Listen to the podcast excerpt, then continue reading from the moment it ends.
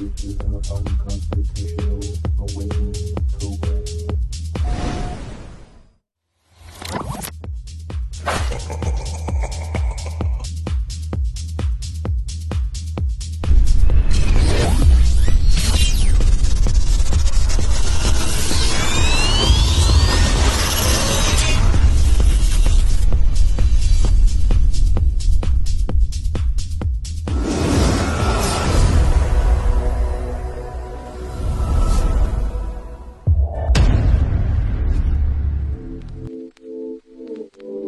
Liftoff will start in T-minus 10 seconds. 10, 9, 8, 7, 6, 5, 4, 3, 2, 1. We have ignition. Brought to you by Getty, consulting redesigned.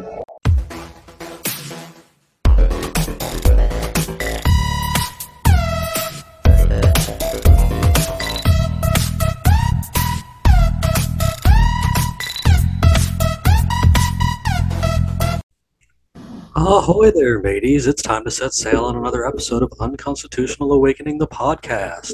Avast ye as we explore the unfolding global conspiracy known as life with special guest Kyle, host of Big Dumb Inquiries. Kyle is a great podcaster because he has a very specific, nuanced way of thinking about things that we all obsess about. And this makes for interesting conversation and ideas that can go a little deeper. You guys make sure you check out the links in this episode to get back to everything Kyle, as well as the links that we'll be sharing during the episode and discussing and such. Of course, you guys can find all of those fantabulous links in your favorite spot at the one and only UnconstitutionalAwakening.com. You guys know the place. It's everybody's favorite place to go and check up on everything Unconstitutional Awakening, the one and only and original, which you guys make sure you give it. Go back over there to the thing and check out what we've got going on, guys. You know, there's always stuff going on over there. While you're there, you can check out our host section and follow all your favorite hosts on social media or any of the groups and the podcast and more section that are full of things from each host of the show, as well as all the links you'll need to watch and listen to the show. And of course, I got to give that big shout out to everybody that is watching and listening. We can't thank you enough for making this possible. Your love for us is what keeps us going. And don't forget, while you're there, to make sure you check out our fantabulous merch store. You know, that there's always some great stuff going on there. You guys can get you one of these sweet Unconstitutional Awakening shirts. And we've got the Freedom Pirate flag, as well as, Unconstitutional Awakening, the podcast logos. So you guys can get on over there and get all that good stuff.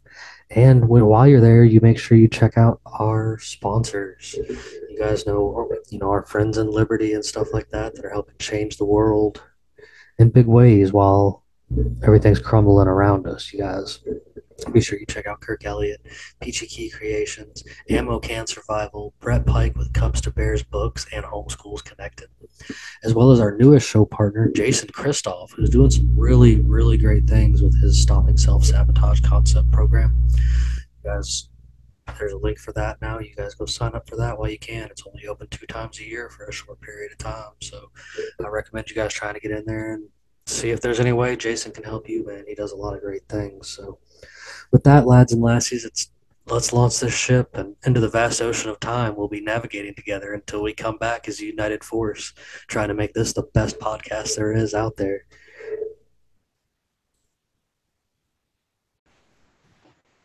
Good evening, everyone. I'm glad you could join me, of course. Kyle, thank you for being a guest over here on the show with us tonight, man. We appreciate you coming and joining us. Well, gentlemen, it's always a pleasure. It was great having y'all on Big Dumb Inquiries. I think by far that's our longest episode with the most amount of clips, and it was worth it. It was really fun. And then nice. We chatted a couple days ago in the tavern, always fun. And yeah, thanks for working with my schedule. I know I had to reschedule, but I'm glad we're here now. Should be fun. Thank you, guys. Yes, sir. Luis, how you doing up there tonight, buddy? Good. A little less blood in my system. They took like a whole pint, but yeah, alive. Kind of great nerves. Are you planning on cloning or something, bud? What you got going on? He's doping. I wish. Right? And if doping, which drugs, please suggest any. No, he's got a 5K this weekend, so he wants to get his blood spun up so he can dope it and win the 5K. New York stuff, yeah. Oh, I mean, about that. What's funny about that is that if you look at Lance Armstrong, that was constantly doping for the 7 times that he won. Nobody questioned the person that was second place? No, I think. No, you're right. Because if they took out the apparently, like, he just got caught because he won so much, but everybody was doing. I think the highest guy who wasn't doping was like 14th or something. So, like that. So if you look at what it was the amount of platelets. So his heart was enlarged. So because his heart was enlarged, he didn't get as affected. He can pump more blood, and he wasn't as affected because of the large amount of red blood cells that were in his system. There was another guy that recently died because he had such a high amount of that red blood cell, and he couldn't get off that crap. He had to cycle every single day, even at night, just to keep his heart from going too low. If his heart rate went below like the 40s, he could just die in the sleep. It's like that movie.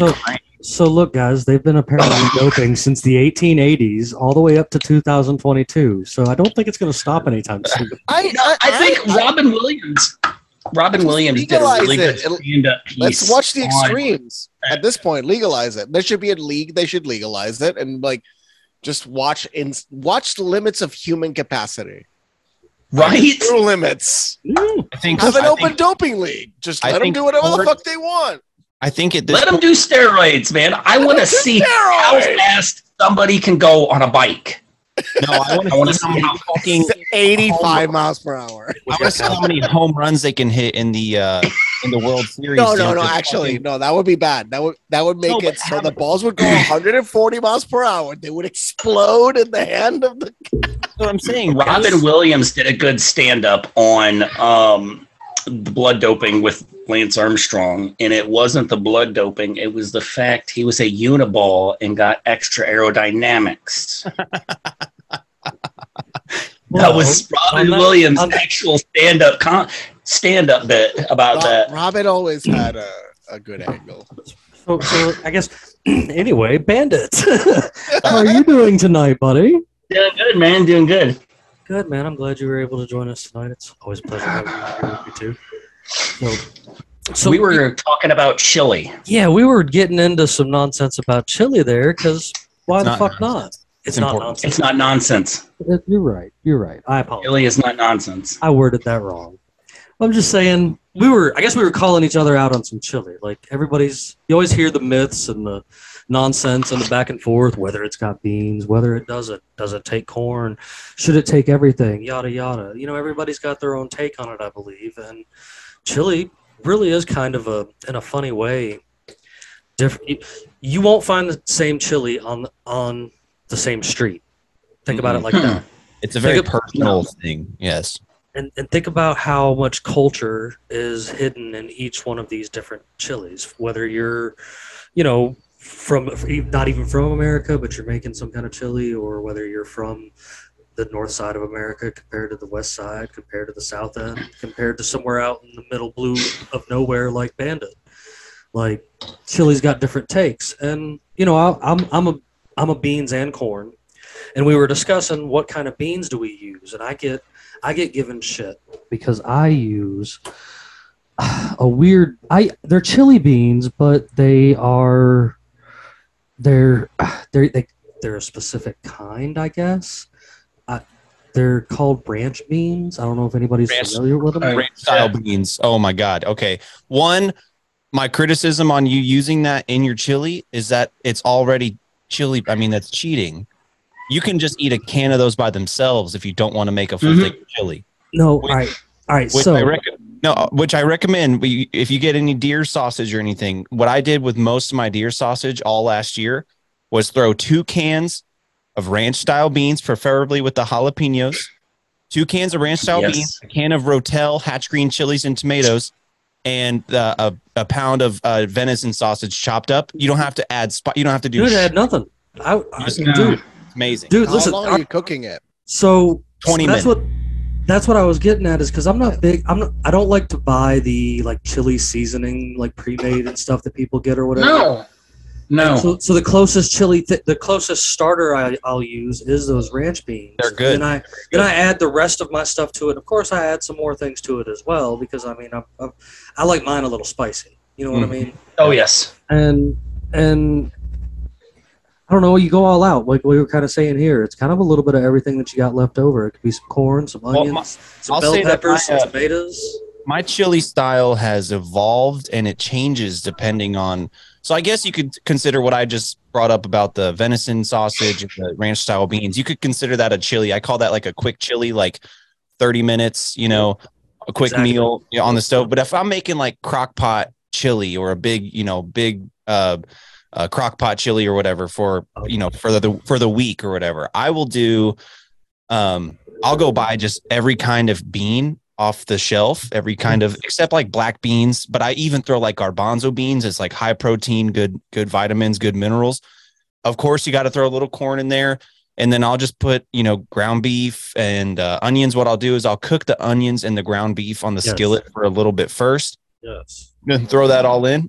But yeah, it changes. I think chill, and sometimes bell peppers really mix right there. Yeah, bell peppers too. Me and you are on the same route, other than like Bandit. I do beef and sausage. I believe that I've tried it before. Yeah, absolutely. I think, or venison if I'm lucky enough to have some. Yeah, I think, and that's the beauty. That's the beauty of chili.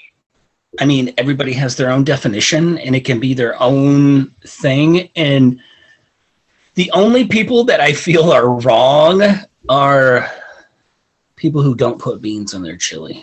Well, here, I'm a Texas man, okay? And this, in Texas, if you go to like a Texas chili cook-off, which are very popular here, you will get shunned for putting beans in your chili. Now, not to say that the all meat chilies aren't good, but you're basically just eating meat soup at that point. You are. You're literally eating meat soup. Meat soup, man. That makes sense to me. It's like, what are you mixing? So it's chicken. So let's say it's the beef. But, now, if you're gonna put that like on a hot dog, I think that's okay. If you're gonna put the meat on like a hot dog with some cheese, okay. But if you're doing like just a hot dog, a sandwich. Okay, that we can't get into that tonight. That's too much, dude. That's too much. Please. Don't disrespect chili dogs like that, okay? Chili dogs are amazing. I'm definitely amazing. Why didn't we start calling them hot dogs? Well, you know, if you technically eat a hot dog, hey, hold on a second. If you eat a hot dog, you yourself become a hot dog. Oh God! No, I saw that. No. Yes, because as it's going through your intestines. Your intestines become the outer skin for the hot dog, so you are a walking, talking hot dog after you eat a hot dog. Correct. There is no answer. No, there is no answer. I just looked up etymology of hot dog, and it said a frankfurter served on a hot dog. So, okay, so it might have happened in the U.S. for sure, the naming. I mean, you can't tell me Germans ain't been eating sausages on buns. I know hamburger is like something that happened in Germany. I know that like it was like somebody was like, "Hey, let's put this meat inside of this bread." And unless you go to Hamburg, New York, and then they want to claim it. Yeah, when I lived there, they wanted to claim that in Nathan's Hamburg. Hot dogs. I mean Nathan's. I mean no. In the town of Hamburg, New York. I lived in Buffalo for a little while. Hamburg, Germany. No, but this was New York. They lay claim to making the first hamburger in the American area. Oh, there is a place, isn't there? It's here that was like that's a few hundred years old. That's a restaurant that serves like the style that was. That's cool though. Like there's a place that serves you like the original style of what the most popular. They probably weren't the inventors, but what was the most prominent a few hundred years ago, and it looks decent. It looks like a decent hamburger. I just say, if you happen to find yourself in Buffalo, New York, you want some. Is that where they cook? Is that where they have they cook the hamburgers in the oil, the same oil that they've been using for like 90 years or so. Yeah. No, there's a restaurant here in the U.S. that cooks hamburgers. There's a place like that in Buffalo called on a skillet, and they have the remnants, and it's just been going and going and going for the same oil for like 90 years. I mean, there's something called Centennial Soup, yes. Bandit, if that's what you're talking. There's a soup, a restaurant that they just have had the same pot boiling for like 100. Yeah. There's a burger joint, like a diner that has been using the same grease for like 90 years or so to cook their hamburgers. I don't know exactly how you can do that. It keeps going and going and going. It's at a molecular scale. Okay. Cooked and hamburgers. It's at a molecular scale, not like the same. That one's in Tennessee. Amount. But there is one in Buffalo. They've been doing it for a long time. Why am I not surprised that's in Tennessee? But I was about to go on a rant about a place called Imperial Pizza. Like, they screwed me up so bad on pizza that there is nowhere else in the world I can get a pizza. Bro, I'm just they make everything. It's that New York dough. No, it's the insects inside of our water that makes the dough. It's the microbiology in the water. This is Lackawanna, New York, that I'm talking about. I ran around that place for a couple of years terrorizing it. Like, you could just imagine a pirate set free on the streets of New York. Like, I lived in Buffalo, like in downtown, so it was on, man. Like, and I was young and rambunctious. I mean, he's alive, so the miracle that he survived. So Kyle, man, I want the folks out there to know a little bit about you. So I really like you to talk about your show for a minute here. So tell us a little bit about what you got going on with your stuff. Yeah, man, we're going on. I keep saying we because I started the show with the co-host, and he's no longer with us. He's just next door raising his family, so he's not dead. He just got his wife pregnant and started a new career, and Bandit's like, well, he's dead. No, okay. Don't. If my other half listens, please save me. No, I'm just messing with you, dude. But yeah, so it's been solo for about a year now. Just get on guests on the Big Dumb Podcast. Oh, that's the name of the show, the Big Dumb Podcast. And yeah, man, it's fun. I'm trying to get my buddy from college to be my co-host. We'll see if that ever happens. But yeah, man, I'm just thinking about rebranding maybe a little bit. I don't know. Life has just I got married this summer, and so life has just been kind of all over the place. And so the show has kind of been on the back burner, unfortunately. I love doing what I do, but it's just like I have to make sure that everything else is in order, like for me to be able to do this and have fun with it. Right. So I actually just got a new job. I accepted a new job today. So I'm going to be moving soon. And it's over the holidays. It's like the next month, 2 months are going to be absolutely stressful. So sure. But as far as the show goes, man, I try to have fun. I try to talk to interesting people. I try to keep conversations going. I'm really good at talking and interviewing people. Not so much like heavy on the research stuff. Like I can do research, but I'm like, I did so much of that bullshit in college, like research. I'm like, and in high school, I don't do that anymore. I'll let other people do it, and I'll talk to them about it. But yeah, we have fun. I love doing a beer review every now and then. We'll do a live beer review on YouTube where I'll drink some beers and review them. And then of course I have Big Dumb Inquiries with Shane, and that was a blast. Like it's just kind of like a weird, we wanted to start a show together, like a little bonus show, but we didn't know what it was going to be. So it's fun building a show like on the fly, like as we go. We didn't know what it was going to. It just kind of became this thing now where we have clips and we talk about it and we have guests on and stuff. So it's fun, man. This is just my hobby for now. And I want to make sure it stays fun. I guess that's important. If it stops being fun, if it feels like work, it's like, oh man, why am I doing this? Because I'm not making any money.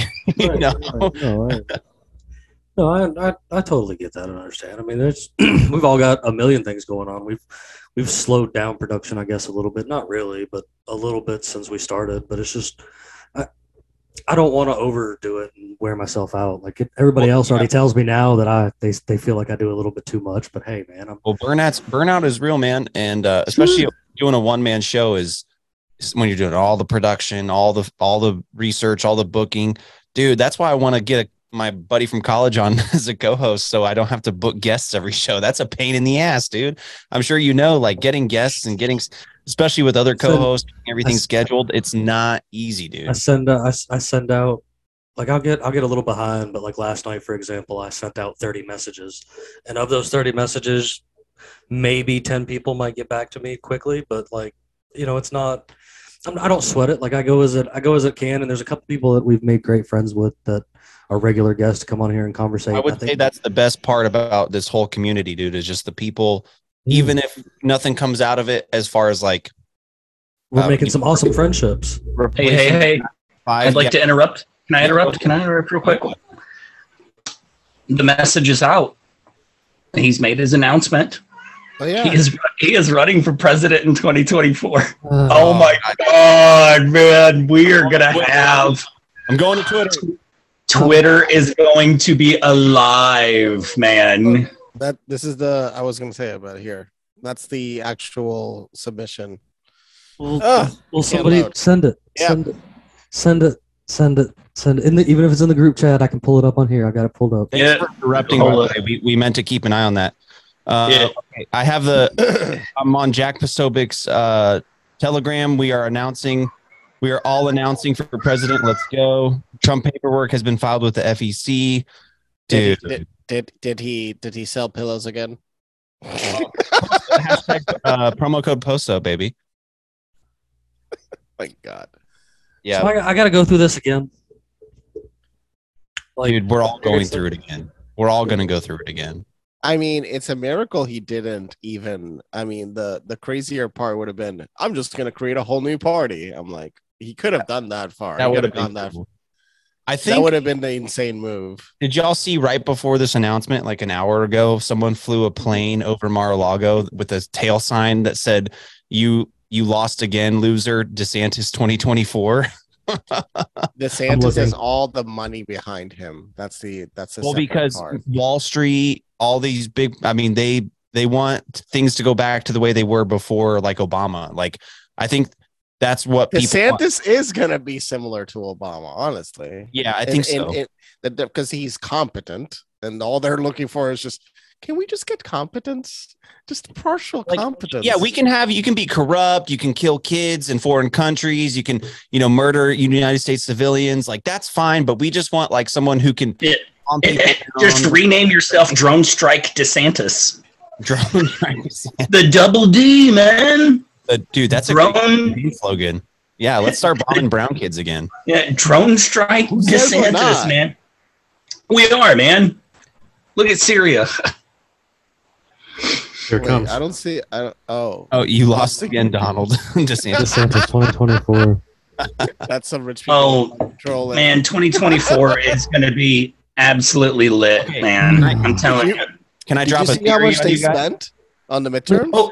Oh, hold on. No, you're right. They spent. This is the most they've ever spent on midterms. $10 billion on ads. Not on camera. Yeah. The media is just loving this time. They're like surviving. Did you just say the Democratic Party laundered money through that RTX thing through Ukraine? Oh my God. To support all of their commercials? Oh, that is a theory, man. It's not a theory, though. I mean, it's not a there's no proof, but it is a theory, but we all know it's real, but there's no proof. It's very known that the Democratic Party made at least 100 million. Shit. That's on paper. That's on paper. So imagine what's not on paper. Billions. What's that theory you got for us, Kyle? It should be on a blockchain, and we can read that ledger and see where that money's going. But anyway, my theory for the last two years has been we might not have a midterm election, which we just did. So part of my theory is wrong, but I've been saying also we will certainly not have a 2024 election. I don't think it's going to happen.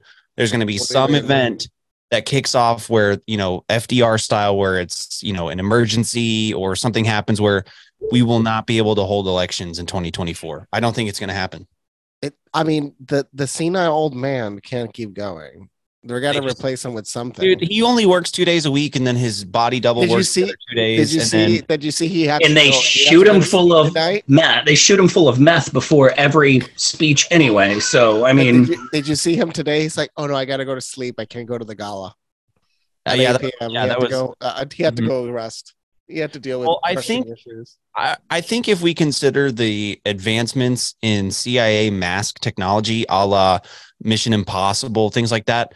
I mean, since the 70s, they've had this pretty down to a good science. And just, you know, that was 50 years ago. Imagine what they have now. And I think it's just going to get I think it's only Some were joking that he was just going to make Newsom vice president and then resign. Yeah, I heard that. No, that was actually like a news article saying like this is a playbook, like a possible play by. I mean, nobody likes Newsom. He is hated.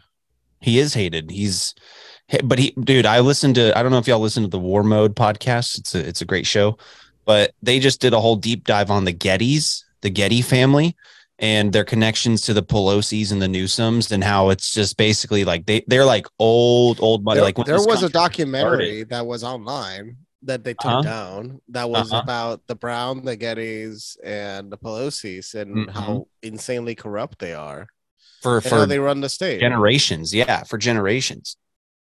I mean, Getty's being like one of the richest. They're worth billions, and they have institutionalized into. And so one of the Getty heirs is actually funding all of these climate protests where they throw paint on these works of art and glue themselves. Yeah, the Stop Oil movement. Yeah, that's a Getty heir. One of the one of the granddaughters or something, is funding all of that. That the weirdest part is there's no proper direction to it. So. Okay, you want people to stop using oil. Okay, what's the alternative? Nothing? All right, then go fuck yourself. They're using oil-based paint on, and I'm sorry, not paint. Yeah, they're throwing oil-based paint on oil paintings. It's like, what? What do you? And then oil-based glue. The super glue is a petroleum product, dude. What are you doing? How are you gonna glue yourself to shit if there's no glue? And there's also, heiress of billionaire Getty Oil Dynasty donates $1 million to Stop Oil. And they made their money from oil, dude. It's absurd. Well, it's distracting, but the good news is Europe now, 4 countries in Europe, I think now they're developing nuclear reactors again. This is somebody who actually probably took some advice from somebody over at Philip Morris, and you know, they're playing both sides of the fence. Just like, because I don't know why we keep ending up in New York tonight, but I had a Marlboro rep that come out to the store that I ran. It was a gas station that I ran. And I used to give him a really hard fucking time because I was young and I had learned about the Truth Campaign being funded by Philip Morris and started and backed or whatever. And so I was like, wait a minute. I was like, so you guys are playing both sides of the fence? And he's like, and he just looked at me, and he was just like, "Well, you got to make your money somehow." And I was just like, "What the fuck?" Like, well, remember Truth? That's what I'm talking about. The Truth Campaign. Like they were Philip Morris backed. They were that's who started that, and like it's still going on. It's just they're like, we can make money off of people that are anti-cigarette. The medicine to get off smoking is made by the same people that sell you the smoking. Yeah, well, I know a part of that was that one part of their lawsuits or their fines was that they had to fund campaigns for anti-smoking ads. I know that was part of it, but I bet they were like, well, if we're getting fined, we might as well try to capitalize on it too. Nope. And they bought out. They bought out Juul. They put them out of business. They put in their own products in, and there's this product. It was just made as a tax. Like it was made like they bought the company, then they bankrupt it, and then they can get a tax break. There's another device or a product coming out called the IQOS, which is actually that's been around for a while in Europe and Asia. It's just they haven't for some reason brought it into the U.S. But that's what they're trying to do because it's actually a tobacco product. So that the And a weird thing, too, with the states is like it's called the estate tax or something. Basically, like the state gets funding for all the people that end up in hospitals from, you know, dying of cancer and emphysema and stuff. And so the state wants to get people back on tobacco products, even if it is a vape product still or whatever. Well, it's fuck, the estate tax is for people over a net worth of 5.2 million, I believe. Maybe I messed. It's like the master state agreement is what it's called. I think you're talking. Yes, you're speaking. So can we go back to Joe Camel commercials, Marlboro Man ads, and stuff like that? My uncle was a Marlboro Man. Like, no joke. He actually was part of the advertising for Marlboro in the past. That's pretty badass, but not really, but pretty badass. Then he smoked Winston and died of Winston. That's what my grandpa smoked till the day he died. Was Winston Lights killed him. I mean, Jesus, yeah. Advertised for Marlboro, but Winston killed him. Yeah. My grandpa smoked a pipe like a man, and he died from that. So, I mean, really, if you're gonna smoke anything, at least buy or like real. Oh, we used to get these cigarettes in Iraq called Beedies, and they were. It was a piece of a tobacco leaf with a crushed up tobacco leaf in it. And it was just rolled up and tied in the middle with a piece of twine. You could get a pack of 30 of those for like $1. Interesting. There was a video. I remember this from years ago, and I've actually made some videos based off of it. When there was the big push for big government trying to take over in the vape world to begin with. And it was talking about what you were kind of talking about up there, Kyle, about how there was a big agreement where there was a whole bunch of money spent that didn't actually exist because of tobacco companies and deals with the state, different states and stuff like that. And that's why there's all these taxes and stuff on it. And they were losing. They depend on tobacco sales. They were losing so much money on that. That's why they went after vaping. And when they seen they actually couldn't destroy it, they decided they were going to try to regulate it. And this is something I kept up with for quite a long time. And I've seen the different ones come on and off the market that like are backed by the big brands. And you know, to be honest, they're absolute garbage. Like a lot of your little local vape brands are probably a lot safer than. Yeah, I remember going on there. Back in the Wild West days of the vape wars, like local vape shops could mix their own juice, and it was oftentimes a lot cleaner, a lot better. And then they got shut down, regulations stepped in, and stuff like that. But like I used to be a smoker. Now I use tobacco-free nicotine pouches. So it's basically just like a nicotine salt, and you put them in your lip like a dip, but you don't have to spit, nothing like that. And it saved my lungs, but now I'm addicted to these like a motherfucker. But I'm looking at the manufacturer. It's Swedish Match, NA LLC, Richmond, Virginia. So I guarantee it's Richmond, Virginia. Come on. Oh my God. This reminds me of the Simpsons episode when, what's his face? What was the clown's name in the Simpsons when he was trying to quit smoking? He was covered. The one that's Kelsey Grammer? The voice that's Kelsey Grammer? No, the clown. What was his name in The Simpsons? The crazy clown. Oh, you're talking about the guy that looks like Homer. Yeah. But with the clown makeup. He was covered in nicotine patches from like head to toe because he was trying to quit smoking. Oh, where did it go? Yeah, I believe it, dude. The smoking cessation industry is just as big as the smoking. Same with anything, dude. Same with anything. So now I've got. All right, there was something I was going to bring up here. Actually, see, I'm an advocate for natural tobacco because I wish the government would free the tobacco seed because there's a lot of medicinal uses there, and because the government controls tobacco seeds and controls who gets to grow them and all that good stuff. Me and you can't do that. It's just like it's almost like having a marijuana leaf in your plant in your yard. You'd have the ATF bashing down your door because of a tobacco plant. Alcohol, tobacco, and firearms. A couple of years ago, there was a breakthrough in natural tobacco and Alzheimer's, and I was literally trying to pull up some articles about it while we were sitting here. You're leading into this, and they all pull up, but immediately go blank. Let me show you what I'm saying real quick. Try to use a different browser. It could be a browser issue. And they immediately do this. Like, they just go blank. Like, it says back to top, but there's nothing. It is the top. So, go to the Wayback Machine. Yeah. Go to the Wayback Machine, because I think what happens sometimes is they get... oh, I mean, I found one. About that's another thing. The World Economic Forum disconnecting themselves from FTX. That was fun. Yeah. They deleted all connections. They can try, but what they fail to realize is that the internet is forever. I mean, everything is screenshotted. Everything is documented, whether you want to believe it or not. I mean, you can't pay enough money and try and wipe your hard. I mean, you can't get rid of something when it goes on the internet. Well, that's why you propagate something, so you make people forget. So exactly, you trigger an event.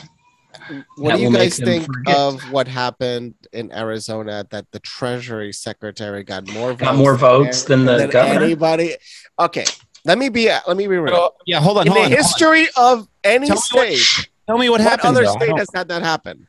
Tell me what happened. Okay, the Secretary of State, the Republican Secretary of State, got more votes than any other candidate.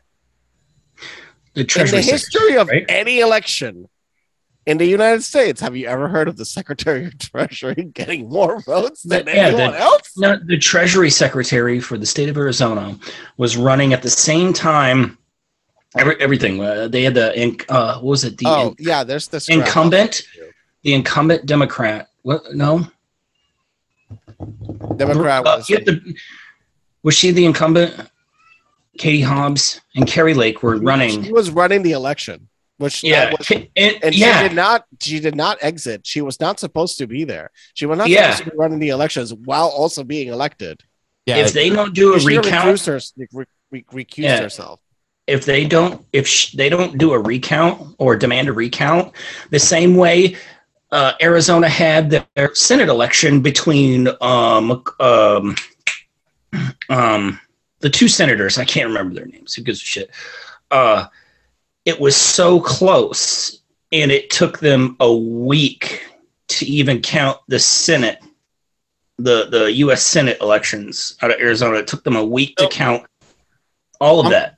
I'm confused. Is it this which?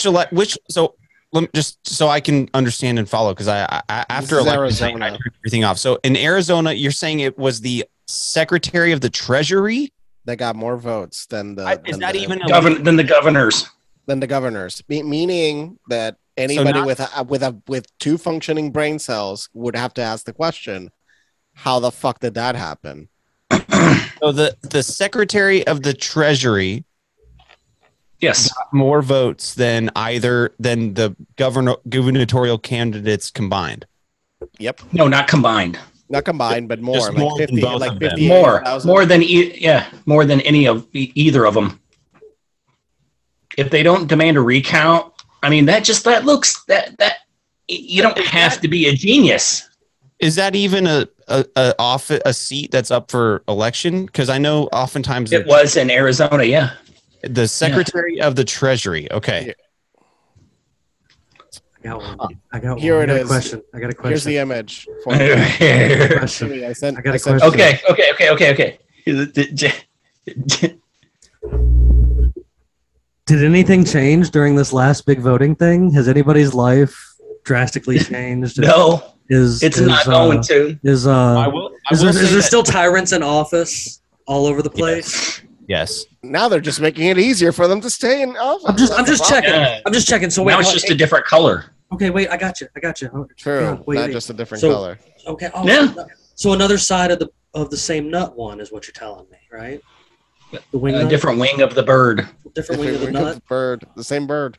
Okay. Yep. So check one off for me again. I'm being right that you guys wasted a whole bunch of time and did absolutely nothing. We knew this was going to happen. Like, check the image I sent you. It shows you the actual numbers. Yes. I'm not finding anything about the Secretary of the Treasury race in Arizona. It keeps pulling up Secretary of State because they don't want you to find that. Yeah. All right. Look, zoom in, and you'll see if that image is good enough. Okay. So you see the numbers. Okay. So look at the numbers. Okay, 1.2 million, 1.2 million, 1.2 million, attorney general, state treasurer, 1.3 million. Wait, what? What happened there? Republicans must be good with money. This bitch must know how to handle the money.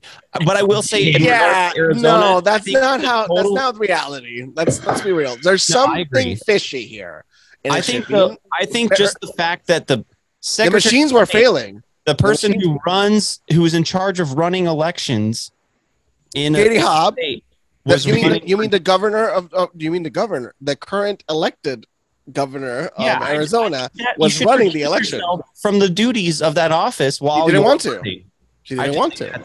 That's a clear conflict of interest. But we know how this works. We know that. But Jim Bob, you asked the question: did anything change? I will say that now, and here in Texas, as of today, Abbott declared an invasion. Yeah, what's that about? That is going to be. So what's the actions that he's going to take? Exactly. Well, he's mobilized the entire. So Texas has like the National Guard that's supplied and funded by the United States. You have your others, and then we have the Texas State Guard, which is separate. It's not like like New York has a state National Guard. Florida has a state National Guard. Texas has a separate military wing called the Texas State Guard, which Abbott has full control over that military wing. So they have planes, helicopters, tanks. They got all kinds of shit. It's a volunteer force. I actually looked into joining it, but I thought it seemed really militia-y to me, but I don't know. Anyway, so he's mobilizing the National Guard, the Texas State Guard, and DPS, which is the Department of Public Safety. Basically, everything in his power as the executive to basically lock down the border. Like he's got boats in the river. He's got and he's partnering with New Mexico, Arizona, and like Florida, other places that are having a problem. And Texas does have its own military forces. Yep. Yeah, it's a whole article about it that I'll share with everybody out there. It's crazy because, I mean, I was stationed at Fort Bliss back in the early 2010s for a couple of years, and I could look out. I could step out the back door of my house and spit over the border wall into Mexico. It is like I used to sit out in my backyard and watch the cartel wars. Like you could watch the tracers. The tracer rounds in my backyard and hear the explosion. Sponsored by the U.S. government. Yeah, sponsored by. Yeah, it would have been Obama at the time. Yeah, remember that's Operation Fast and Furious. Operation. That's how you search for it. You write Operation Fast and Furious and do not use Google, and then you'll find the actual story because rounds. Rounds actually came across the border one time and peppered UTEP, Texas El Paso, peppered UTEP's dormitory with like 30 some odd rounds from an AK. Somebody just fired across the border into UTEP's dormitory and hit like 30 some odd times. Speaking of firing over borders, this just in. What happened now? There's been a statement on an origin of something. Yeah, when was this posted? What time? It was just sent to me. I was making a joke. It was just sent to me. I literally was making a joke. I was not expecting it to be real. That the missile is not really Russian. I mean, no, I heard it wasn't. I've heard that it was not actually Russian. That even if it was Russian, Poland was very slow to say it was the Russians that fired. I made the joke in the chat. Oh, look, it's because it says "Made in the USA." Yes. They won't. Everybody is calling this like the peak false flag. I mean, even Poland, even the defense minister doesn't want it. I guess no, Poland's like, no, we don't want to play this game. Seriously. Poland already announced, their defense ministry already announced that they are like, we don't have any unequivocal evidence that this was Russian made. And it killed two people. It hit a grain silo and killed two people. And even Poland's like, we don't want this. It wasn't Russian. They're like, it wasn't Russian. The thing is, it was fired at the same time as the Russians were firing towards. Oh, they lit up. They lit up Ukraine, man. But this is the thing. So it's fascinating. I don't know if it's related that they were joking. Oh, FTX turned off, so Ukraine's going to have a peace talks automatically the next day. Yep. Peace talks. I mean, like, you gotta be kidding me. Like, it was a joke. People were joking. Why are jokes turning into real life? And stop doing this. Stop doing this. We're joking. It's like, it's pathetic. The script is looking now so open. Like, they're that corrupt. And the thing is, that kid is going to jail, not his parents. He's a very autistic kid that's broken. He's not going to jail. He's not going to jail. Fuck it. Bitch, don't you want to start making some real fucking money? Sorry. When he's not going to jail. When Luis was going off on his rant there, I was like, oh, I've got some sound clips for this. Well, do it. Fuck it.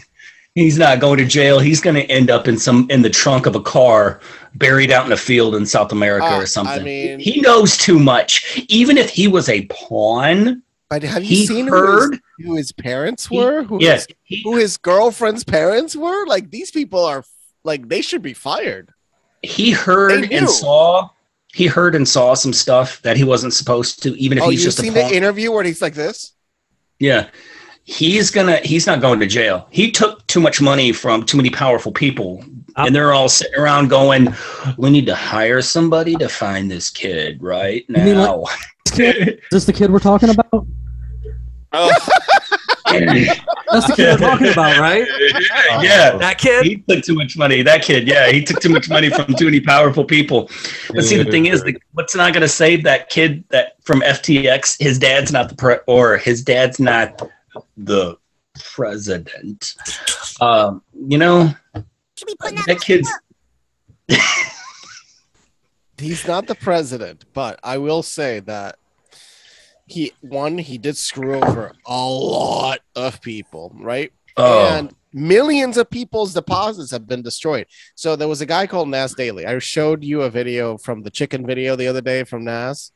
And he did a promo for him 9 months ago. And then he posted today, like, that he's sorry that he did that. Like, one of his employees lost everything, like, to that piece of shit. So yeah, I seem to recall. This was a good scammer. I mean, he probably the only thing he was good at is math, and that's it. Look, just watch. Look at the chair. Look at the chair. That kid is shaking like a maraca. He's probably also on amphetamines. So it was very prominent that they took a lot of amphetamines in the office, and they made jokes online about it. I seem to recall a video an article that came up a while ago that showed like they found 3 or 4 bodies in a field cut up of people that were going to commit a crime. And the powerful people that found out, hey, these guys are going to come rob us or take some of our shit. We got to take care of this. I'm not saying that that's what's going to happen to this kid, but I'm pretty sure that's what... sure the justice system in the Bahamas, even though they paid off everybody. By the way, they paid off everyone. You can pay off. If you take from the wrong people, it doesn't matter who you pay off. They will find you. You know what I mean? You can't run forever. You get the CIA's highest honor, the Gary Webb Award. Gary Webb. You get Gary Webb. The thing is, this kid literally was funding projects for the CIA at this point. So, and if he was, the CIA is going to tie up loose ends. They are really good at that, man.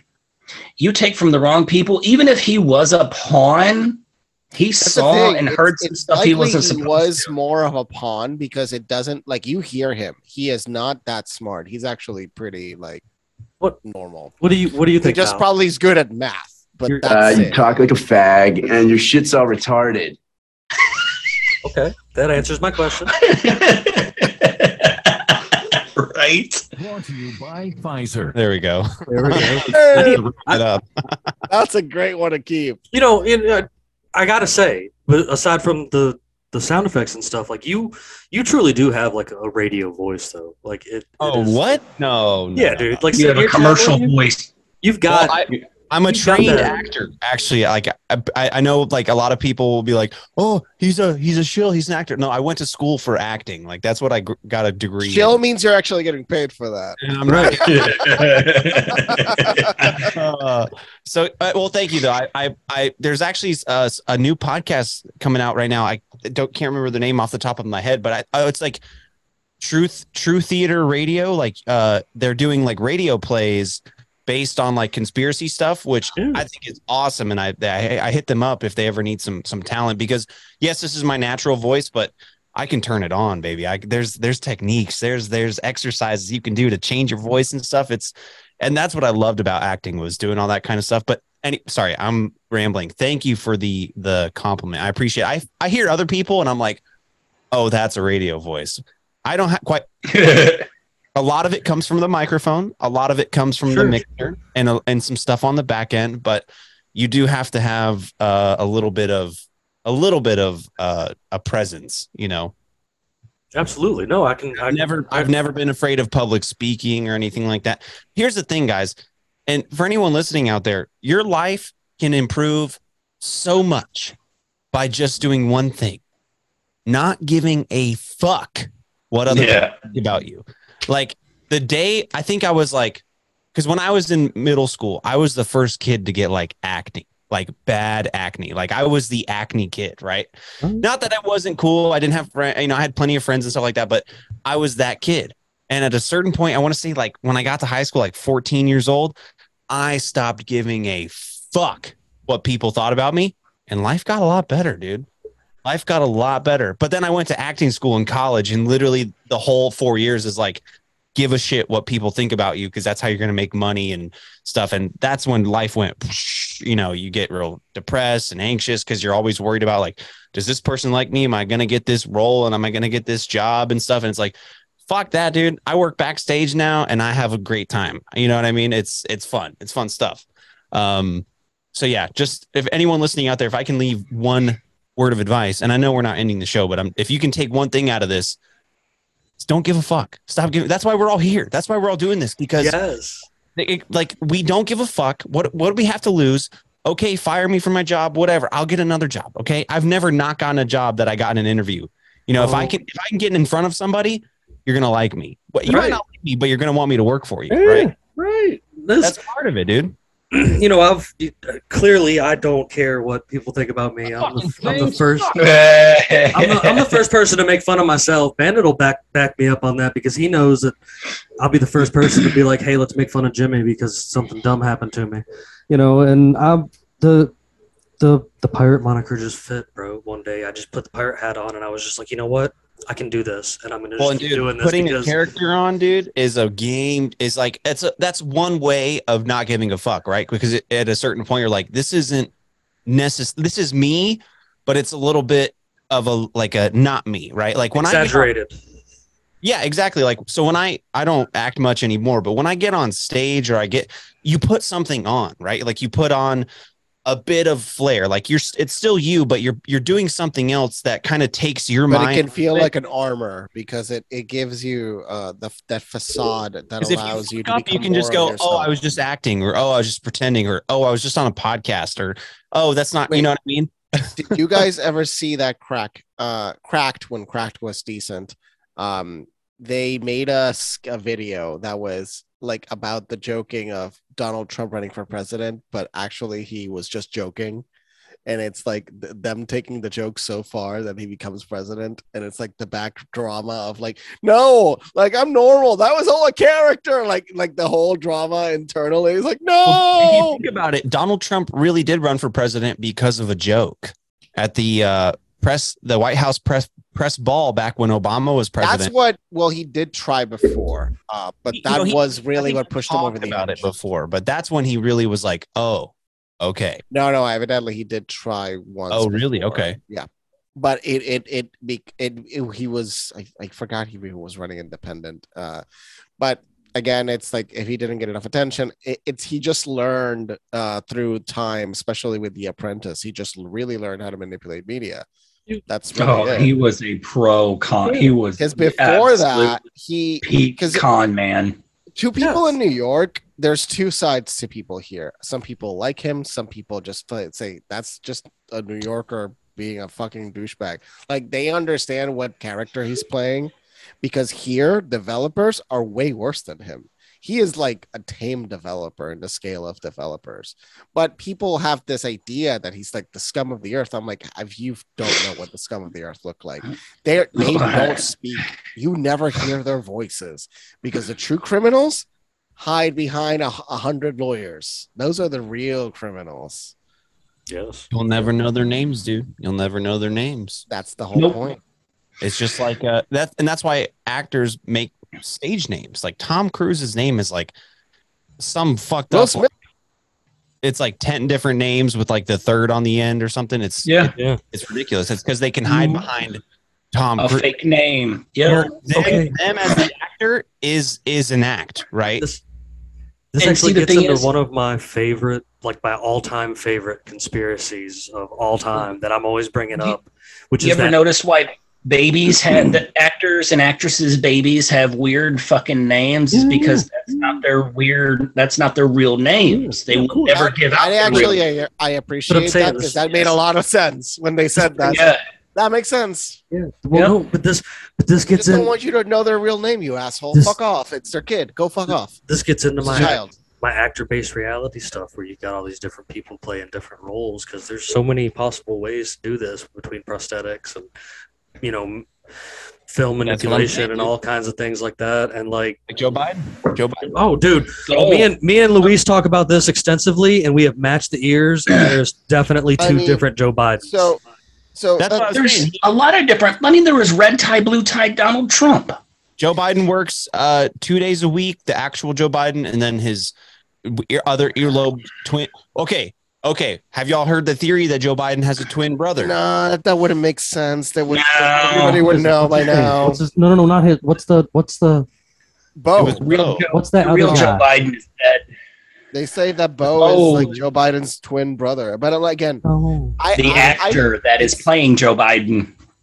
We've discussed about that. I don't believe in that theory. It's much easier. People, it's easier. Body doubles exist. Like, yeah. That is 100%. It's not a theory. Body doubles are a real thing.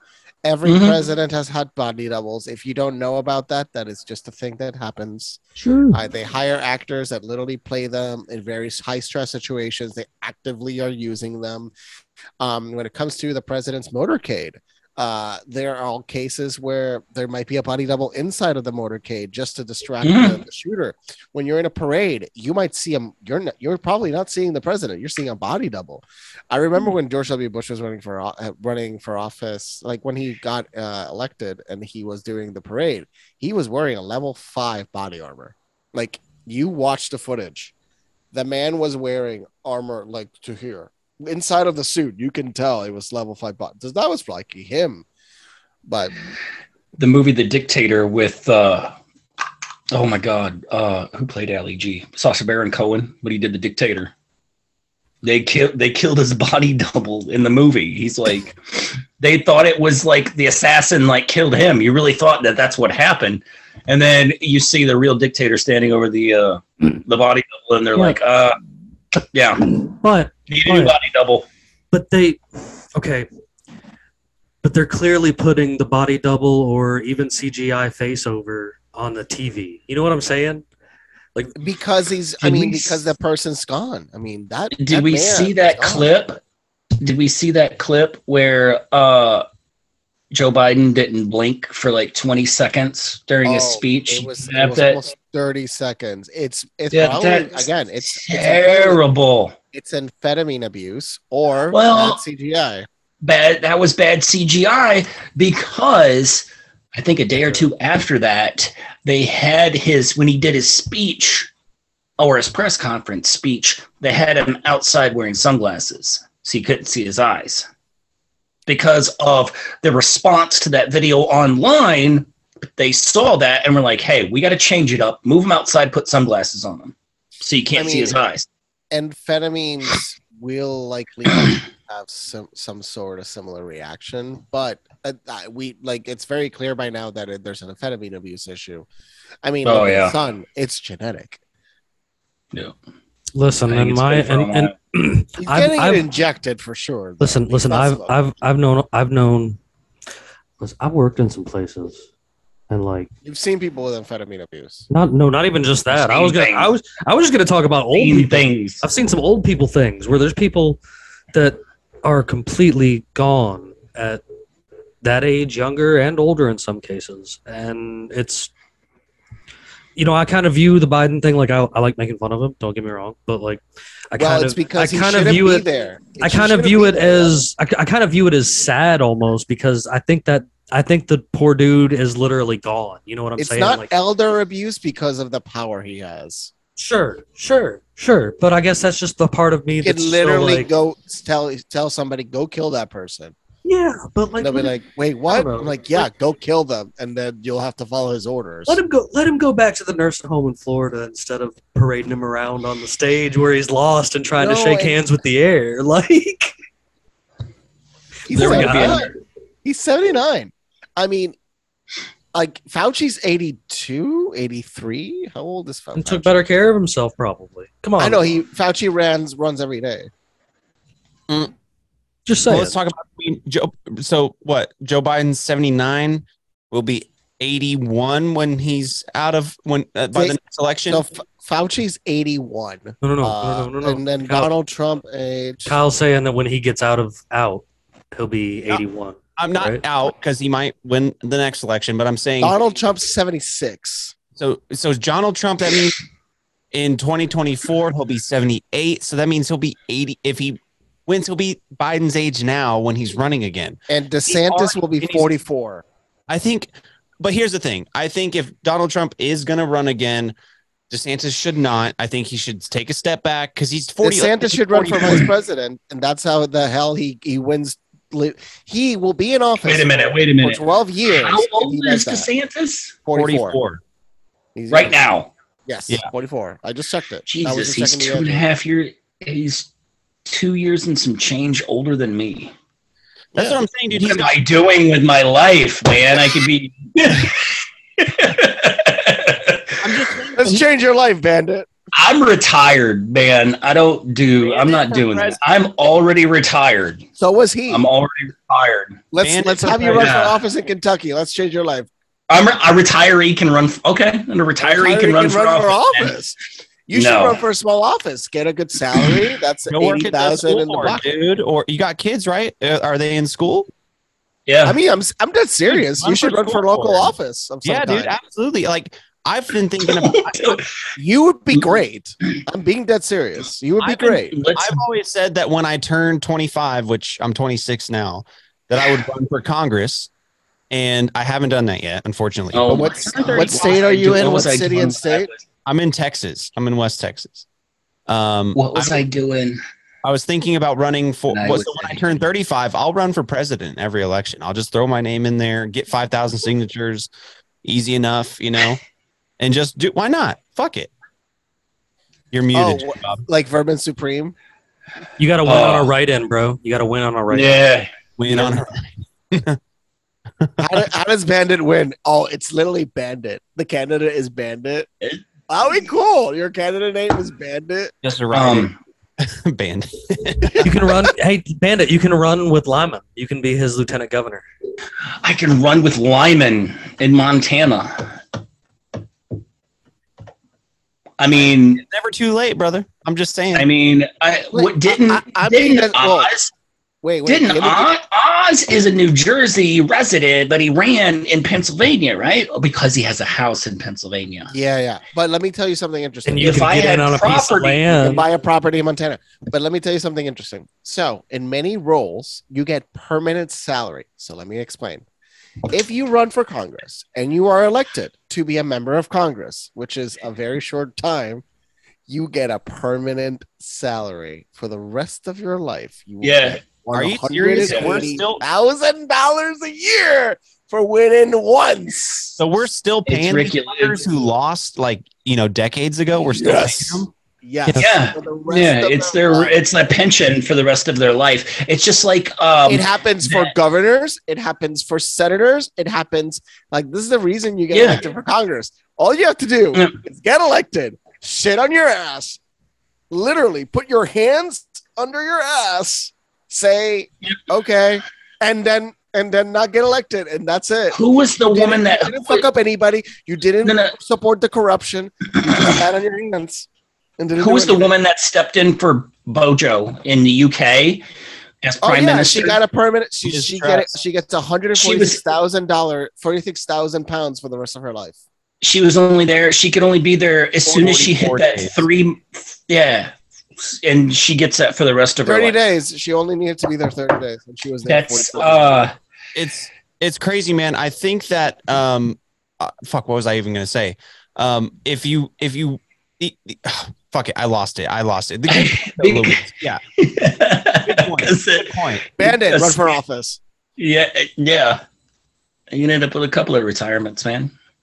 I mean, it's the best retirement. Okay. You give your kids everything you could ever imagine, and if you're really good at it, your community. If you're really good at it, you can make hundreds of millions of dollars on that. Don't be Pelosi.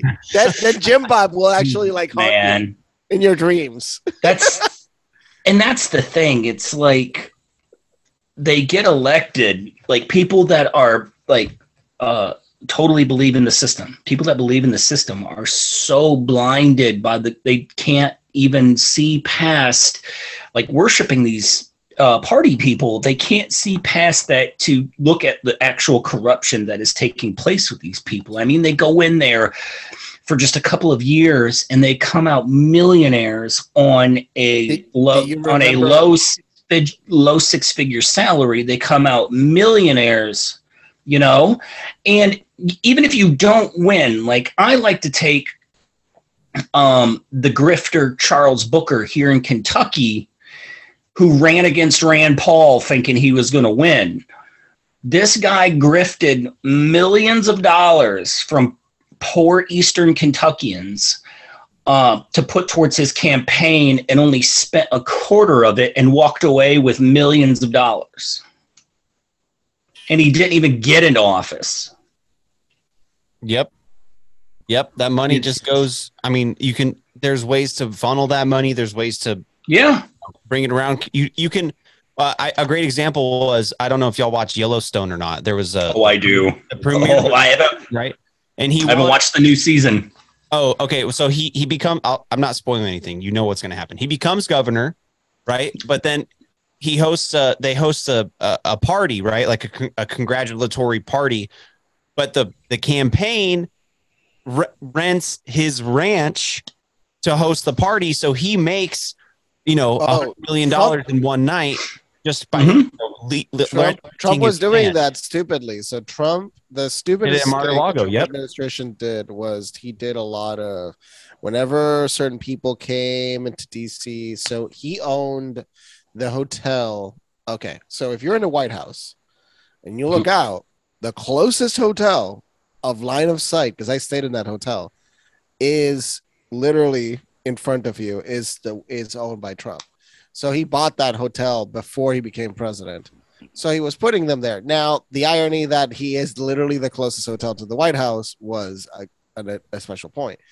But that was a stupid mistake. And Trump did many, many things. And while they focused on Russiagate, which was a non-existent thing, they could have just focused on the real issues. But no, they decided to not focus on real problems. They never do focus on real problems. Man, when was last time politics in D.C. focused on a real problem? And hey, no, don't say that, because they did end daylight savings. When? Okay. It still happens. No. State by state. No. They ended it after this state. After this year's over. After this last one, like last week when it changed. Or on a federal level. Oh my God! Finally, ever again. Stupidity is gone. They did. That is amazing. Time that like everyone was like you remember the memes. You can, if you remember, like really, this is what you guys did. Like this is what you did with all the with all our tax funding. But now it takes effect this year, so it's done now. So they do some things, but it's at a weird time. Yes, right? But I believe, if I'm not mistaken, from what I've gathered, is we're going to go forward again, but then never come back. I heard it was done after this, but we'll see. He might be right. Kyle might be right. I think that I hope so. You know, my boss says at work, same amount of daylight, like, no matter what.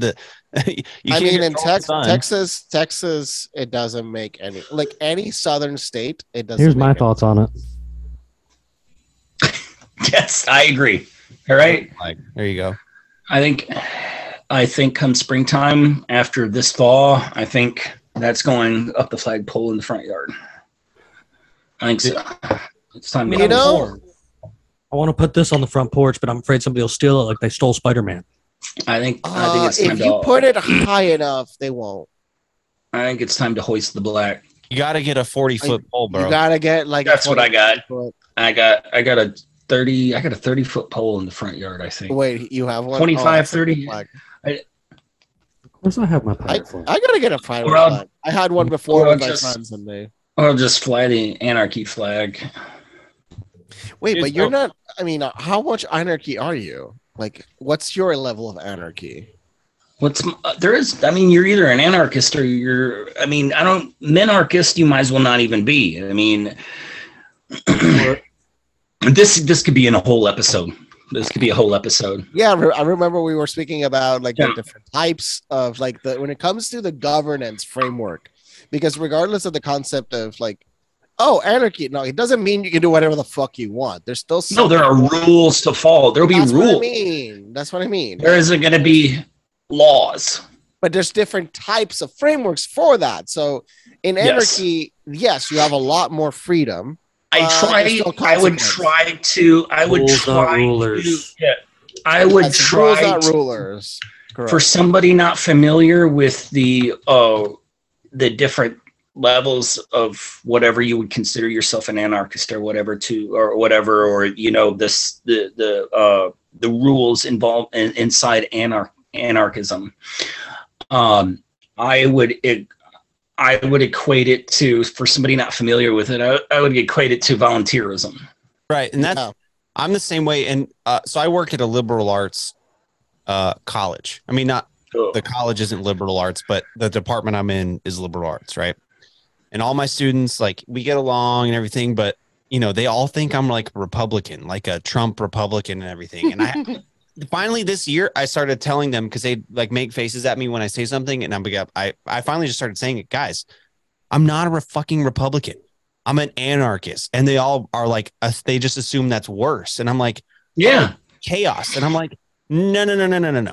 Anarchy is the opposite of chaos. It's literally... Because it's, I think they're confusing it with Antifa. It is a stigma put on people by the media because they don't want people to research the real reason of the real reasoning behind anarchism. Like the 90s, early 2000s with like anarchy. Yes, exactly. Like right. So, but I'm like, no, it's basically like if you and I wanted to do business or commerce, we would both agree to do that. And I like what Luis said, like, or I don't remember who said it, but you have more freedom under an anarchist system, but you also have more consequences, right? There are more consequences for your action, because it's not like if you fucking jack somebody's car that they're going to call the cops and like, you know, there'll be a pursuit. No, we'll take your car. You'll just get shot, right? We'll kill you. So, that's the thing. There are more consequences. You have the freedom to steal someone's car, but you also have to deal with those consequences. This is the thing. The idea that, first of all, bad people on a genetic level, it's real. So if you're bad, statistically, your kids are going to be bad or have a tendency to be bad. So it because we have let such a high amount of populational growth, there's then a higher tendency for those bad people to come up and exist in this world, even though they still kill each other at a very high rate. We reached 8 billion people today.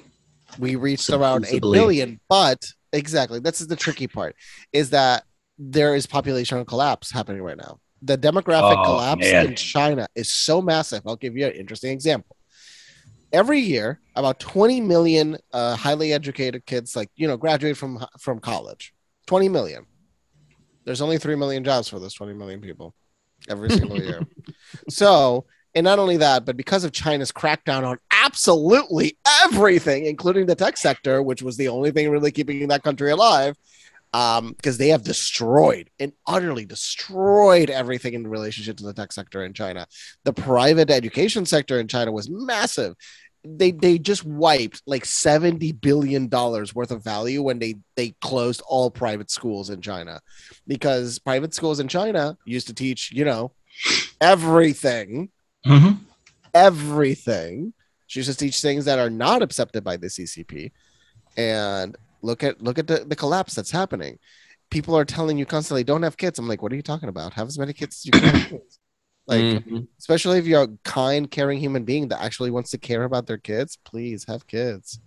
Well, I like what you said too about all these kids graduating college and not enough college qualifying jobs, because I'm sure you all experience this right now. You go to your local McDonald's, the line's around the fucking door because they got two people working in the building. So, but here it's packed now though, because McDonald's here pays like 19 an hour or 20 an hour. Right, but I'm just saying, like, yes, they're doing that here too, but no one wants to work there because they're like, oh, I have a college degree. Why would I go do that? Meanwhile, I have a college degree. I'm getting paid $22 an hour for the job I have now. But I also just got, this job I am about to take, I don't even meet the preferred qualifications in the job description. Those job descriptions are bullshit. That's the number one thing you should do in school. Number one rule when, like, the first class that you're in senior year in high school, one of the first things, like, you know what says? Yeah, bullshit. And just the teachers should just go part by part. Bullshit, bullshit, bullshit, bullshit. I remember seeing one resume have 5 years experience in a sector that was only 3 years old. But 5 years experience. Yeah. It's only been around for 3 years. What the fuck? Right. So I applied and I was like, are you, like, when I got the job, I was like, are you guys sure? Like, are you sure? Like, how many people did no one else apply? Like, it's just, and that's what I'm saying. Like, experience, character, personality, things like that go a long way, because you know, you can get into a situation where someone might be super qualified for something because of their degrees or whatever, but they've never actually been in the world or know how things work, mm-hmm. or how to talk to people. And if you can, most people want to hire somebody that they would enjoy working. Confidence. Like, if let's say Luis or Jim Bob or Bandit, if I wanted to go into business and I wanted to hire you guys, like, I would hire you over someone else because I enjoy you as a person. Like, would you make my day a living hell? No. No, man. Right. You know what I'm saying? Like, I can teach anybody anything, right? That's a part, I think, that's missing from a lot of jobs right now, is like, they don't say willing to train the right person. I think if a job description has like willing to train the right person, because you can learn anything, whether you have experience in it or not, dude. If you got a good head on your shoulders, you can figure some shit out. So know? Believe it or not, I still believe there are still even businesses ran out there like that, you know. And I'm not just going to talk them up because I know that they've been listening to this in the office, but our company is like real small, and there's probably like 12 people in the entire company. And mm-hmm. my boss runs it the same way that his father ran it when it was running in the 80s and such. And like, it's exactly that. If you come in there with the I'm willing to work attitude, he will take anybody off the street and put them to work doing appliances. I've got years of experience under my belt because I did it for major companies in Atlanta for years, but then, you know, I just stumbled back into it with this guy, and it's something to see somebody that still kind of runs things as just like a small town, you can trust each other kind of business, and everybody in there's pretty much family, right. You know what I mean? Like, well, and you know, nowadays that kind of way of running things is considered toxic or unequitable. Right. It's like, what are you talking about? Like, you're potentially giving some poor, you know, white kid, or who, it doesn't even have to be white. I didn't even white kid, but I'm saying, like, some poor kid who just wants to work and prove meritocracy is dead. Dude, exactly. We need to bring that back, man. It's like, it sucks. But meritocracy is what built. Okay, so as an experiment, right? As the United States, as a gigantic social experiment of the super rich class that decided to create this country a few hundred years ago, it's been very successful. It's been very successful because it's the empire. It's the most powerful connected empire. What is its main problems? Well, it's exploiting its population for medical reasons through the insurance companies. We have an incarceration system that is enslaving part of the population in order to create some form of control. And it also lowers the wages below the current correct capacity, like paying. It should be around $30 an hour, but it's not. So you impoverish the population to control it, or you indoctrinate the population, or you enslave the population with debt of any kind. Look at the medical community. Do all three. I agree. Medical community. Why do you think doctors could not speak about COVID? It's because they had so much debt. They would get fired from the hospital they work at. They would get fired from the network. Pansies. So if they spoke against the regulations, when I was at the doctor today, she was like, "Don't even talk to me about that." She's been so pissed. She literally said to me, "We are not allowed to be doctors. Anything related to COVID, we have to follow whatever the corporations say. We are not allowed to doctor." We are not allowed to have an opinion. Luis, I agree with you 100%, man. Like, I think it's good to have a balance of kind of that social justice. And I don't mean that in a negative way, that social justice. There's positive social justice. Absolutely. Because like 5-6 years ago, I was a Bernie bro. I was like, yes, there is a problem with these corporations, all this stuff. Like, and I 100%. Bernie would have won, but Hillary stole the elections in New York, and Wisconsin, and other states. And then he cucked out. Yeah, exactly. I think he probably was threatened, and he was like, yeah, he probably got a kneecap or a black eye or something like that.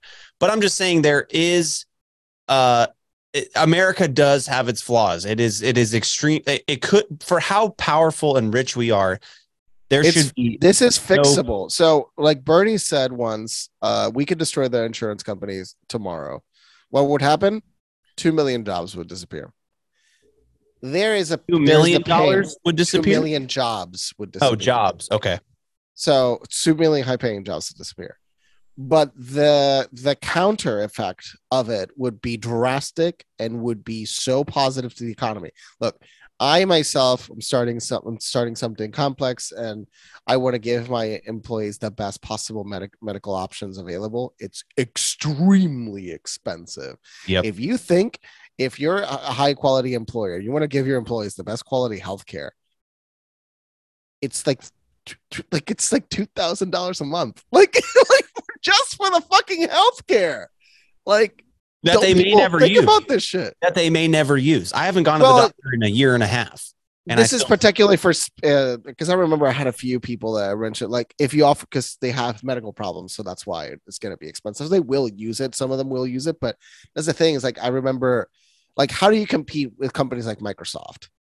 It's like, for example, if I want to hire somebody, Microsoft offers the best fucking medical plan you can imagine. Like these mega corporations, the only thing that they have is they have really decent perks, like healthcare that's like the best healthcare you can. Free gym memberships, vacation plans, all that. Dude, the perks do make a job. I'm going to be honest. Perks make a job big time. But perks they found interesting that Google actually uses those perks to keep you inside of the office. You know, they do it all in-house. They do it all in-house. They keep you in the office. Is in the office. The food is in the office. The wine, as we saw on Twitter, is in the office, right? The weed gummies in Twitter is in the office. Yeah, exactly, dude. And I can see like, yes, but also the opposite side of that is like, you could do all that at home and do your job from home if you're able to, you know, if you can do your job from home, I think you should be able to, but there is something about it. There are certain jobs that you cannot do at home. I know I can't do my job from home. There's no way I could do my job from home because I have to be there to do the shit. And Jim Bob, could you do your job from home? Can you control the robot from your... No, I'm not. I am not being a robot polisher. Like that's not. No, you're controlling. Not an option. Control the robot. Hey, Jim Bob, one day you'll polish the robots. Don't give me. No, bro. And cops don't want to do their job from home because they'd have to shoot their own dogs, man. Dude, I was just talking to students about this today. I've been telling all my students, when you turn 21, buy a handgun. Like, I just tell them that. And they're like, a lot of them are like, yeah, I plan to. I want to. And I don't know where cops got brought into it or something. And basically, I was like, yeah, just don't ever call the cops to your own house, because the first thing they'll do is shoot your dog. Yeah. Yes. Yeah. But seriously, though, if I back this message, like, yeah, you can look it up online and it's a disturbing number. It really is. Like, I tell people ridiculous to look that up. They like joke around about it, but I'm like, seriously. How many times have that happened? I know it's happened. Like, I've seen way too many times. Oh, dude, I've got how many daily? How much it happens daily? Look that up. That is a disturbing number. Who's got like the sweetest little dog? She's like, cops kill 25 dogs a day. Oh yep. My God, 25 in the country? Just in the country? Yes, just in the U.S. Okay. Now I have and to you know they don't even get written up for it. What's the number one state? Now I have to know. What's the state with the most dog killings? Like, what the fuck? 25 a day is a huge number. Now, how many? What's the state? It has to be some state that's Control F state. Oh, go back up. I saw Texas and Ohio. Go back down. Really? Oh no, it's gonna be Texas. I bet. Oh my God, if it's Ohio, that's just a large. No. Texas to Ohio to Colorado. It looks like it's spread out. In municipalities, largest small, Texas to Ohio to Colorado. And type in state and see what happens. Well, they just write the name. Yeah, but Control F is the best tool. No. Interesting. Yeah, dude, I bet. I don't know. That's fucked up, dude. I think if you're a cop and you can't handle a fucking dog just yipping at you, you shouldn't be a cop. And see, I've been a delivery man my entire life, and I can handle dogs. See, that's exactly it. That's my retort to that is like, where are the amount of FedEx, UPS, and mailmen that get bit each day? Wait, do you guys remember when post people were going postal? Remember that trend? Oh, the good old days. Yes. Going postal? Yeah. Okay. Well, what was that about? What time period was that exactly? It was in the 90s. Yeah. It was in the 90s, late 90s. Isn't that an interesting trend? Now it's called just going to school. Right. Oh. High school, yep. Bandit, you're on a roll here today. Dan, I know, right? What's up, man? Bandit, there are dedicated Instagram pages of UPS workers, FedEx guys, who they're like the dog delivery man or whatever, and their whole Instagram pages, it's like so wholesome. They'll just go to all these houses and give dog treats. They give dog treats, man. Yeah, the dogs are like their best friends. Like, yeah. Did you guys ever watch that TV show on Discovery? That's one of the best random shows I found. Was about how to rob a place. What? No. I'm sorry, what? So it was a TV show about like professional thieves explaining how they would rob a place. So every episode they would select a different house and then they would say, hey, someday in the next 2 weeks we're gonna rob you. We're not gonna tell you. We're just going to rob you. I remember that, dude. I remember that vaguely. It was a reality show based off, but basically you didn't know when they would rob you. And then after they robbed you, they would just go over what the fuck they did. Oh, man, I'm going to go look that up. It's like it's a good show because you learn all of the ways that they can enter your place. So, because it's a really good educational show because you learn, okay, don't do this, don't do this, don't do this, don't do this, don't do this, don't do this, don't do this, don't do this. And for thieves, the easiest thing is bring like salami, like bring meats for the dogs, and like straight up, you see a dog, give them food. Yeah, they'll become peaceful like that. I gave my kids a lecture today I give them whenever like a weird like useless bit of knowledge comes up, I will educate my kids on like something. And today it was why were hush puppies called hush puppies? Why were hush puppies called hush puppies? Runaway slaves would use just fried balls of cornmeal to make dogs be quiet that were chasing them while they were getting away. They were called hush puppies. Oh, shit. Long John Silver's has some explaining to do. Oh, wait. Did you see that? Did you see the Chappelle Show SNL, the recent, by the way, watch the monologue? They were boycotting them. Well, No, that was all bullshit.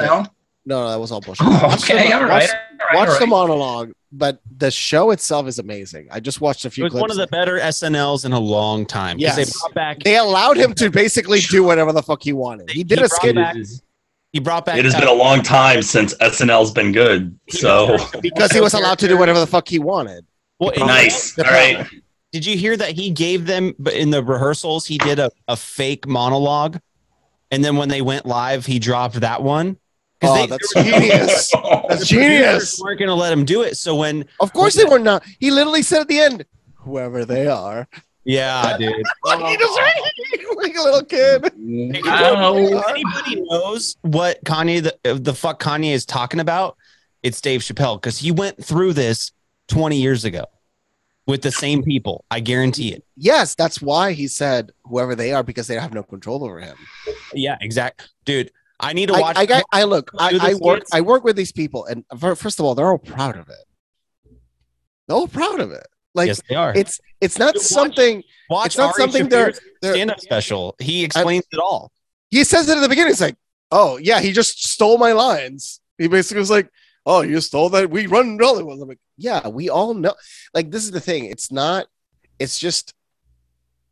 It's power. I mean, they're proud of it, and it's okay. Yeah. Like, that's real. That's just how reality is. But when they're spoken about publicly, they call it anti-Semitism when it's not. How is it anti-Semitism? I do love when he says, when it's a group of black men, they're a gang. When it's a group of Italians, they're a mafia. When it's a group of Jews, it's a coincidence. Yeah. Hey, like, Luis. That's a classic for the rest of my life. Actually, I'm glad you were going down this route, because do you remember, I don't know, a month or so ago? For me, when it's a group of Puerto Ricans, we're just like, reggaeton. You're just trying to get in the United States. Well, you remember a month or so ago when we were discussing with our buddy Michael, and I was making videos about it because I was researching about that one weird, interesting group of people called Frankists, which hid themselves in the Jewish community as Jews, but are not Jews, and were doing some super evil shit. What? Hold on, what? Say that again. Oh, all right. So check this out, Kyle. Just start going over the Frankists. I'll go. All right. So I'm going to give you a quick rundown of who the Frankists are, because it is kind of big. I've done some videos about it. I can send you some links and some more information to dig into this. But we've had a show friend that's been like, he continues to research just like me, and we've been doing it for a really, really, really long time. And we've ran into this area that starts in Spain. When Spain started banning Jews in like the 1500s, and it carries over into the Turkey area during the time of the Ottoman Empire and what they call Messiahdom, when there was a bunch of different Jewish messiahs that appeared. Well, through this one group that started called the Sabbateans, they evolved throughout time and became the Sabbatean Frankists. And the thing was that they practiced other religions, whether it be Catholic, Islamic, Christianity, Baptist, because they came to America. But on the inside, they were practicing mystic Judaism. And like the Kabbalah and things like that. And they have always held prominent places in history or jobs in politics or in finance or in acting and such, or have private islands off the coast since the 1500s, since they first got banished, when, like I said to begin with, in Spain. They invite people to their islands, and they fly them in the Lolita Express into their islands. They do things like that, you know, and but one of the things is they practice laws of inversion. And so because they are parading around and pretending to be outwardly one thing, if you try to attack them for the mysticism that they're doing, you're anti-Semitic, because you're attacking that community, even though you're not. You're attacking what's considered. So that's kind of where like the whole Khazarian versus Jews argument comes in, things like that. Like it's they use Judaism to cover for it's the same thing. Yeah, bro. These Frankists, like, this is a real part in history, and they quit using the name Frankist and actually evolved into Jesuits. I oddly recall the Frankists being from my Western civilization's history classes, them being a group in France, if I recall correctly, where they started in France, and then they They formed the Jesuit order. But there's also the Frankfurt school. Okay, no. All right. So they are the ones related to the Frankists. They are the ones who started that. They are the ones who came to France and started the Jesuit thing. And they were you get a lot of things get lost because people forget that the Ottoman Empire just fell, like in our past century. The Ottoman Empire fell in World War I.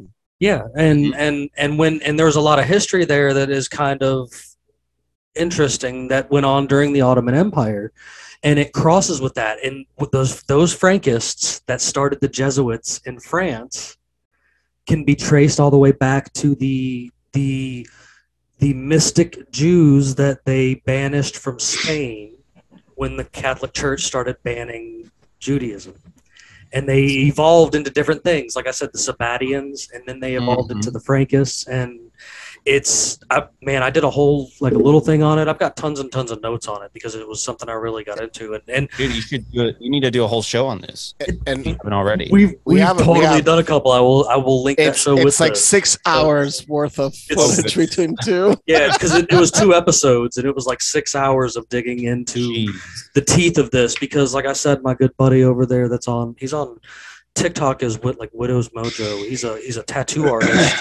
And happens. We haven't had him on a while. We haven't had him in a while. Well, I'll get him back. But he has all the books. He has all the books. A collections of $50,000 worth of books. Dude, and what book does he turn me on the lives? And I started reading things. Yeah, that's what he does in his lives. He just reads from these books that are written mainly in Hebrew. Yep. So he's usually taking the text and trying to give a translation and explanation. So that's what he does in his lives. Discord. So he works to explain and demystify and help people understand. That's another interesting fact about Judaism is that their language is amazing. It's incredible. Mathematical. Their traditions and their beliefs have stayed so consistent over the millennia is because in order to read the Torah out loud, you have to have more than one rabbi present, because at some point they must have known at some point some motherfucker is going to start spinning these words to benefit themselves. So if we have accountability with other people reading it, then the truth kind of stays consistent throughout, or the text stays consistent throughout time. So, and even when they did translations, when they rewrote, when they did copies, there was always multiple. You're not reading ancient Hebrew when you're reading the current Torah, but yeah, right. No, but I'm just saying, it's a mixture of ancient Hebrew and ancient Spanish, as well as Islamic tied into it from when they became the Sabbateans. And the thing is, they mixed it all together, and it's this mysticism part. It's this Kabbalah. Arabic and Spanish are tied together because the Moors, which was that we can go over the Moors in another time because the Moors. We already went over. Did we? I just want you to know. Oh my God, that's the whole thing. I just want you to know that it's happening again, though. By the way, what? There has been this whole Messiah thing going on. Jewish Messiah appears in Israel. Oh my God, it's happening again. Okay, it's happening again. Okay, so if you didn't know, according to the Hasids, the Messiah already came and went, and he lived here in Brooklyn, New York. Yep. The Messiah. Yeah, I can't remember the. I know his name. I can't remember the name of the person. Tongue. Yeah. Yes, he died a while back, but according to the Hasidic community, which I work with people in the Hasidic community, very tight-knit community. They have 7. Everybody is promoted to have children. They have the person I work with has 7 children. Another person also has 6 kids. I mean, very prolific, very good. And what's crazy is they try to keep the inner community, but what's sad is, the moment you want to leave, I guess they just kick you out, and they don't. Then not everybody can connect as well anymore. Some break the rules here and there, of course, because in the sense of connecting, it's I will still talk to you, but they kick you out of the collective. Yeah, this is the more related to the Moors. So the Islamic control of Spain made it so Spanish is 30%. Arabic. Mm-hmm. I would say it's close to 30% of the language is heavily Arabic based. So almost all the words with A is Arabic based words. So you will, if you're hearing, I hear Arabic, you're like, wait, that's clothing. That's word. Like all these words are all almost identical. It's so this whole historical thing and the history of us, we barely understand our own history. And this was a few hundred years ago. The further back we go, the crazier it gets. And we were talking about the show the other day, Apocalypse. It's on Netflix. It's from Graham Hancock. I've been watching it. I gotta watch that. Watch it. It's so good. It starts off with a civilization that existed 20,000 years ago in Indonesia. 20,000 years ago. Dude, I think as Graham, we don't know anything. We don't know anything. Rogan episode, stuff just keeps getting older, dude. I think we're going to see a big shit. Oh, and we were talking about technology earlier, and like you, Luis, you asked the question, what's the replacement for all this stuff with the Just Stop Oil and stuff? On that interview with Randall Carlson. And yeah, he said he wanted to talk about it, but he couldn't until the patents were done. Yeah, so he said in a couple months, like in January, he's going to come back, and he said, we've got some things in the works in this technology.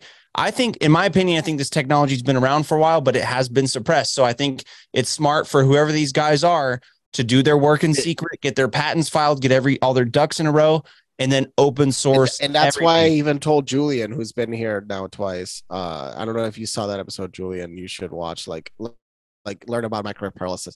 Where I tell him as well, get everything set for yourself. And is that the guy? I just followed him on Instagram today, actually. I think Jim posted something from him, and I followed him. Yeah, interesting stuff. There's also another guy on TikTok. He's 19. He's 19 years old. Self-taught, 19 years old. He's a super genius, Jim, man. You're on TikTok. You probably know this guy. He's I don't want to say Dr. Parkenstein. Yes, where you're going? Curly hair. He's Dr.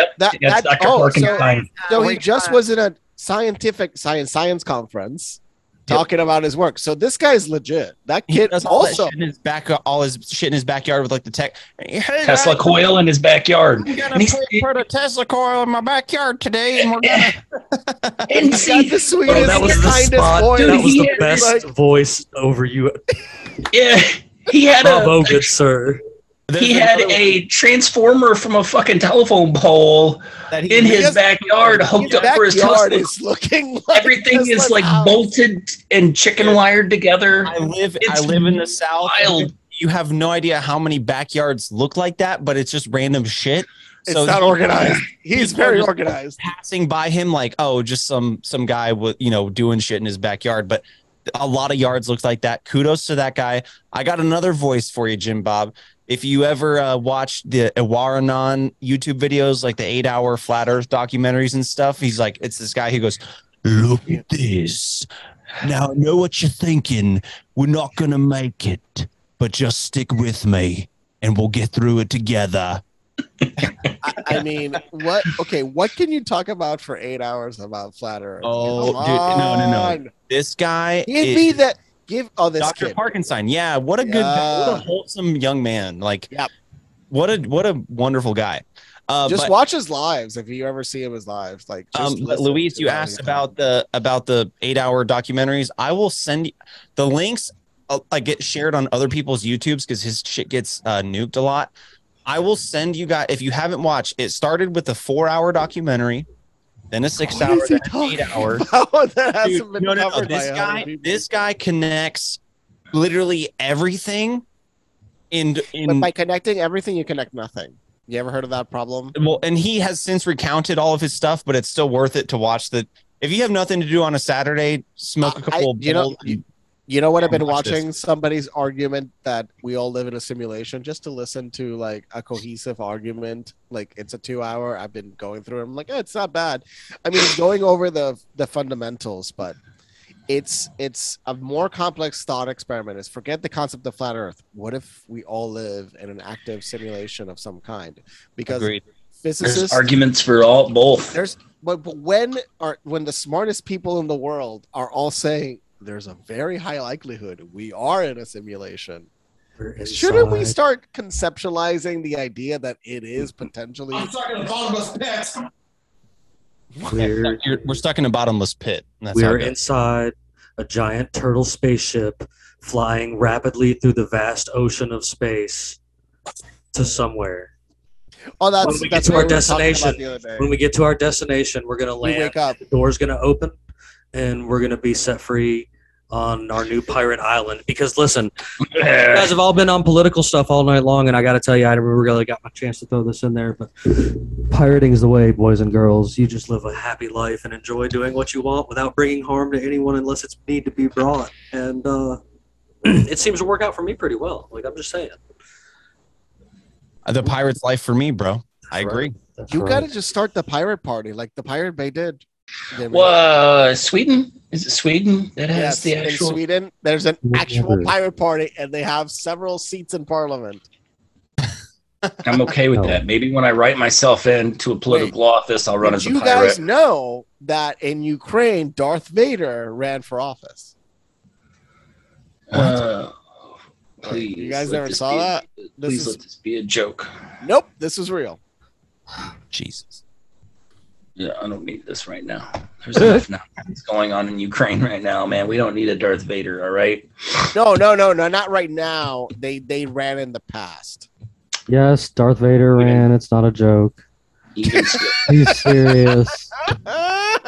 He's absolutely serious.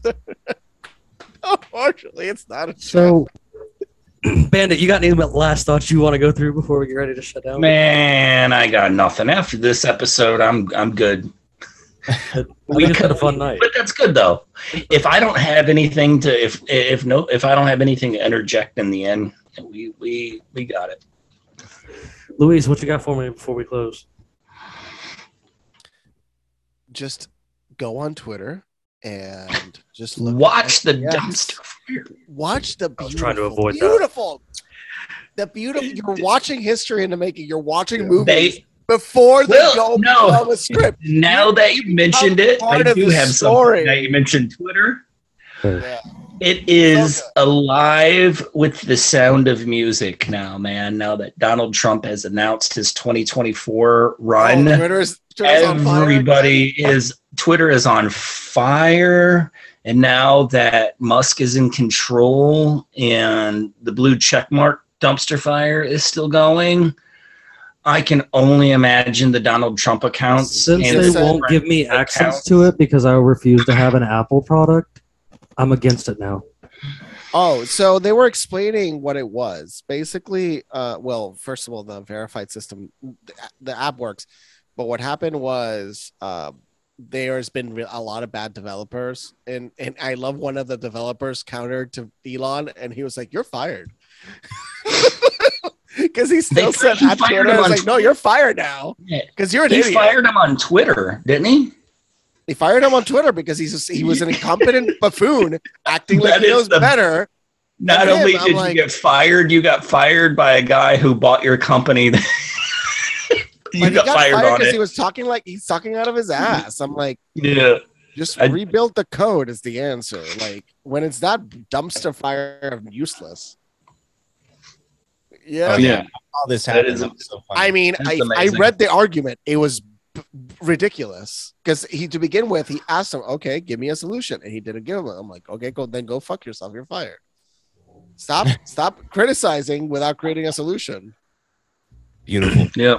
Kyle, where can everybody find you when you're not hanging out here? I'm at the Big Dumb Podcast. You can just Google that or Brave browse it, whatever you do. Big Dumb Podcast, you'll find me. I'm on all podcasting and podcasting 2.0 platforms. I'm also on Instagram, the Big Dumb _podcast. Yep, you got my link tree right there with all the stuff. I've just recently, I've had a Patreon for a long time, but I just recently started actually promoting it and putting stuff on there, so you can check that out. If I can cover the cost of paying for the podcast every month, I'll be happy. I'm not in this to, make money, but hey, if I can make $15 a month, hell yeah, I can. I won't have to worry about it. Right. But yeah, guys, this was a ton of fun. There's so much stuff going on in the world, and I just say, hey guys, just enjoy the ride. Stock up on some beans and some rice so you can make some bomb ass chili. Get yourself a gun so you can hunt and defend yourself all at the same time. The possibilities are endless. And with that, I just have one last thing to say. Hi. Good night, everybody. Fantabulous, brother. This has been a blast. You know, of course, you're always welcome to come back and join us anytime. And you guys know that we'll have all of his links over there at UnconstitutionalAwakening.com, where you can find links from the things we've gone over tonight and everything else, and all kinds of great fun things going on over there.